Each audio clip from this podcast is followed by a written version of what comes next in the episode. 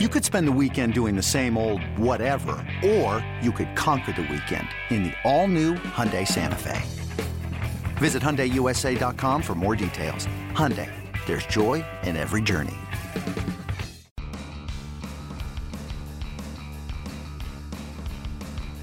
You're listening to MLB.com Extras, brought to you by MLB.tv. It's baseball everywhere. It is Wednesday, November 8th, and we're talking Yankees baseball today with our good friend Bryan Hoch, Yankees reporter for MLB.com.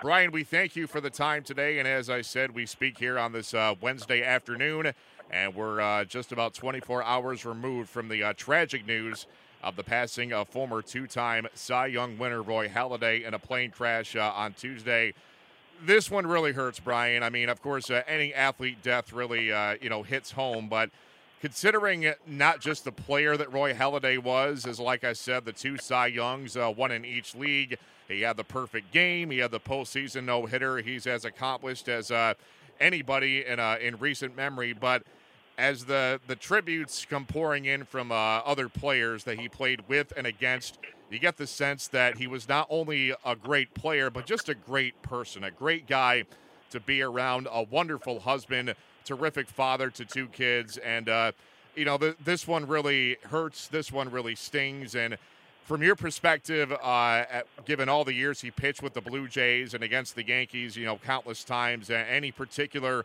recollections or memories of uh, Roy Halladay from you? I mean, it's it's heartbreaking. Um, you you just hear the tributes coming in, as you mentioned, from his former teammates and people who played against him. And I, I thought they put it very well on MLB.com. They said he was your favorite player's favorite player, yeah. and I think that speaks volumes about the kind of guy he was. You know, I heard. Uh, Brad Lidge talking about during his time with the Phillies. Uh, he he would think that he was the first guy getting to the ballpark, and, and Roy would be there already, having worked out for two hours. And uh, I just it's it really breaks your heart. You look at his Twitter feed. He obviously had a passion for flying. This was his big dream that he was going to do after he retired. He bought the plane. He posted videos, and I, I think it spoke volumes. Also, uh, the press conference that the county sheriff did down there. I mean, he had a personal relationship with Roy Halladay. I, I think he coached little league with the with his kids. So I think that just speaks to the the outreach that he did down there in the Florida community uh, throughout the American League. And then we could talk all day about what he did on the field. But uh, having watched him in the American League East during a time of inflated offense, uh, this guy was dominant. And then uh, the thought that really comes to the forefront of my mind is the postseason no-hitter with Philadelphia. And um, he is going to be missed. And it's just uh, it's a real tragedy, a life taken way, way, way too too soon. He had a lot more living to do. No, absolutely. I mean, just uh, 40 years of age and two young sons and a and a, a wonderful wife, and it, it just it just hurts on so many levels, and uh, just a, a, tragic story for not just baseball but all the sports. Is uh, Roy Halladay uh, passing away at the age of 40 uh, following a plane crash, and it's it's just something that makes you shake your head and and say, you know what not just why him, but why anyone, but especially why him, because for all he accomplished on the field and for the type of player, uh, for the type of human being that he was, uh, just such a tragic loss. Uh, well, Brian, from that, let's uh, make a rather awkward transition into some news items uh, for the Yankees. Of course, the, uh, the the big news item is the managerial search, and as we speak on this Wednesday, Rob Thomson, a bench coach under Joe Girardi, is going to be interviewed for the managerial vacancy. Uh, talk about Thomson. I don't think even the most ardent Yankee fan uh, knows a whole lot about him. He's obviously very experienced, a number of years uh, serving on the coaching staff uh, under Joe Girardi. What can you tell us about a guy that could be uh, the next skipper in the Bronx? Yeah, I, I think he's got a shot as one of their internal candidates. Obviously, Brian Cashman said he didn't want to waste anyone's time by giving out courtesy interviews. So I think that anybody you see go into Yankee Stadium and interview for this job has a legitimate crack at it. And Thomson, I mean, they, they shouldn't have to interview him too much. They should know him pretty well by now. He's, he's an organizational lifer. He spent 28 years in the Yankee organization. Uh, as you mentioned, a lot in the major league dugout under Joe Girardi. He's filled in on a few occasions when Girardi's been sick or absent or ejected or what have you. So he's familiar around a lineup card. I mean, this is a guy, and you're right, Yankee fans probably don't know too much about Rob Thomson, but this is the guy that makes the gears spin. Uh, during spring training, you know, Joe Girardi often has to go to, or often had to go, let me correct myself, to Rob Thomson and Larry Rothschild to find out what groups were hitting, where who was on what field, where where everybody was going to be that day, and and it was Thomson's job to really keep that regimented uh, up from six in the morning and when players start arriving until the last guy was off the field. That was his responsibility, and to make sure everybody got their work in. So uh, I think there's going to be a lot of similarities between Thomson and Girardi. Um, Brian Cashman, in his conference call, what he described sounded an awful lot like Joe Girardi. Um, it just was obvious that for whatever reason, and he, he said communication with the players, uh, a change was needed at this point in time. But I, think Rob Thomson it has a lot of similarities to Girardi. I think that um, it would be a comfortable fit. I, I'm not sure if uh, Brian Cashman wants a comfortable fit right here. I, I think that he mentioned on the conference call he's not afraid of taking chances. And if he wanted a comfortable fit, you could have just plugged Girardi right back in there and gone to it. I mean, you were one win for the World Series. Yeah, that's a great point. I mean, on one hand, you do maintain a continuity from the Girardi regime. On the other hand, if Girardi's not the guy you want, why would you want a guy similar to him? So there's, you know, arguments on both sides of the fence here. It's going to be interesting to see uh, just what kind of a chance Rob Thomson does have as becoming the successor to Joe Girardi in the Bronx. Uh, Brian, on the, the player front, the big news that Masahiro Tanaka is not going to opt out of his contract and will fulfill the remaining uh, three years and $67 million on his initial deal. I think uh, this this caught me a little bit by surprise because when you consider how brilliant he was, it was either his uh, last start or next to last start in the regular season. Struck out 15 Blue Jays in the Bronx. Then he carried that into the postseason. Uh, three starts and a sub one ERA, uh, 20 innings, 18 Ks. Considering all that and how hot he was, so to speak, are you surprised that he did not at least explore this option, considering that, again, because of the way he ended the season, he could have gauged a lot of interest from a lot of teams? Uh, you might be right. I mean, it's a relatively weak free agent class, but no, it did not surprise me, and here's why. Uh, he had such an up and down season, and he he freely admitted that. Um, there was a point during the year where the Yankees were probably hoping he would opt out, and, and so they could clear that money off their payroll. I, I didn't think he was going to do better than three years and 67 million on the open market, even given the free agent uh, state of what's out there right now. Um, I, I think that they they were great, five great starts at the end of the year. That's probably the best I've seen him since 2014, before he had the uh, lateral ligament tear. Um, but let's not forget, he's still pitching with that. Uh, if he was to go out there on the open market, then you have to subject uh, a team to those medicals. Do you really want to take that chance, take that gamble that a team's going to say, yeah, it hasn't snapped yet. We'll, we'll roll the dice and say it will, and we'll give you a raise too.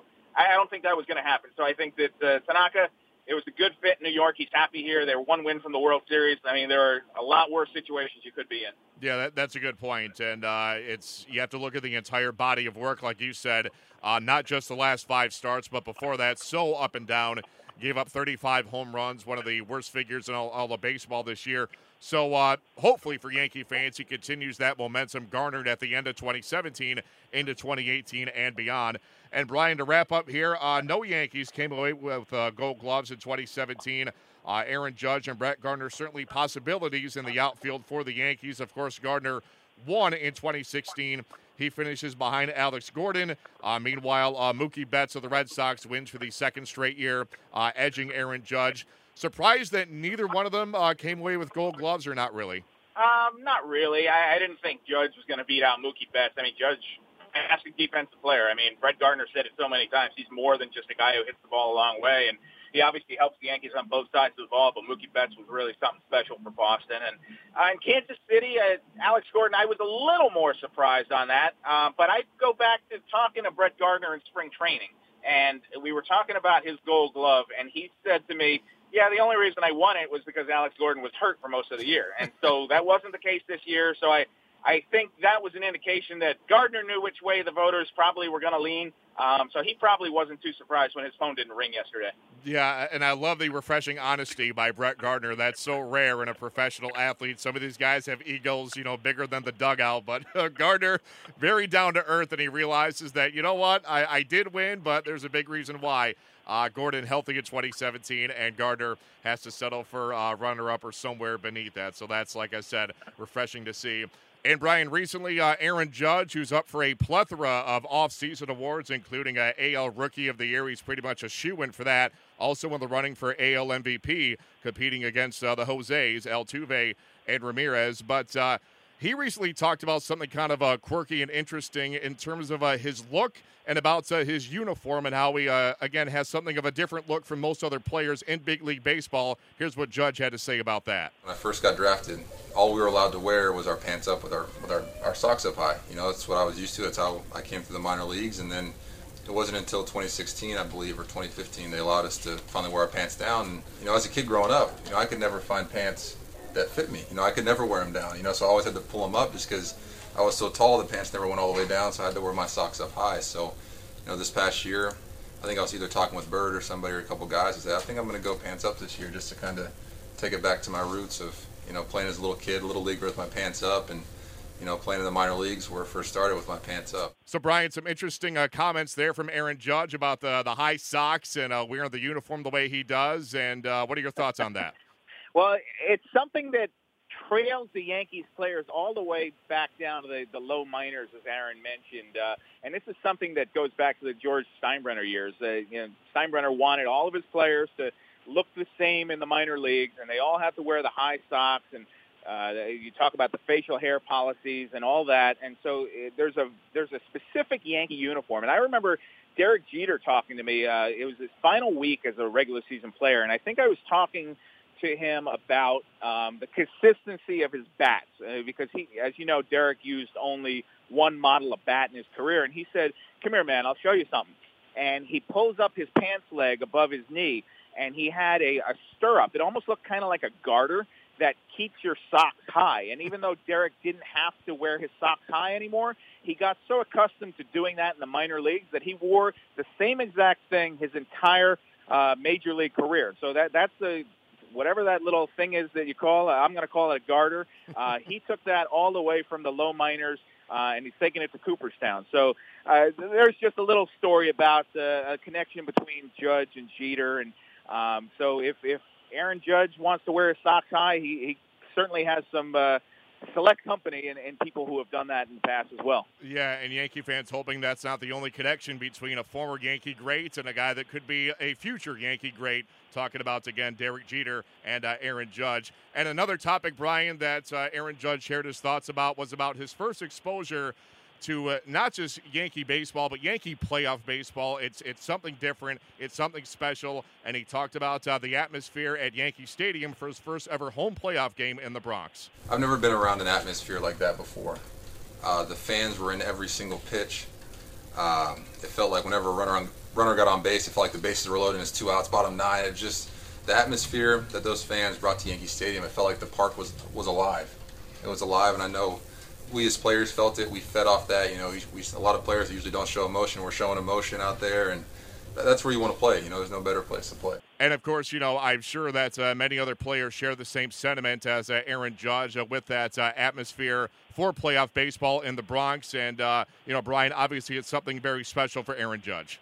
Yeah, and I, I don't think I think it's special for Yankee fans as well. I'm not sure I've ever felt Yankee Stadium feel the way it did during those postseason games uh, against Cleveland and Houston. I mean, the building literally shook, and you heard people say, you know, the building is alive, and uh, that's something you used to hear across the street at the old stadium when the fans were really on top of you. The way the structure was, it almost seemed like the upper deck was going to collapse onto the playing field. Um, I, I, sitting in the press box, I felt the stadium shake. You, you felt people banging and stomping, and uh, Joe Girardi was talking about how that final game that what turned out to be his final game, Game Five against Houston, he kind of took a look around and it reminded him of the old stadium, and you could see the liquids flying when something good happened, and uh, people getting showered in, in beer or soda or whatever it is, and uh, it just seemed like the magic of the 1990s was back, and it's guys like Aaron Judge who have done that to this building because I'm sure it shook in 2009. I, I really can't remember, but it has been a while, and uh, to hear Yankee Stadium and feel it the way it was, it was pretty cool. Yeah, I mean, uh, the old Yankee Stadium during the, the glory days of the 90s and 2000s, that's a tough act to follow. But if uh, 2017 is any indication, maybe, as you said, the Yankees are on the way to replicating that atmosphere uh, for many years to come, given the young core and the young nucleus that this team currently possesses. So, uh, Brian, great stuff there from you uh, and from Aaron Judge. Thanks so much for the time on this Wednesday. We'll do it again next week. In the meantime, Matt Waymeyer signing off for MLB.com Extras, New York Yankees.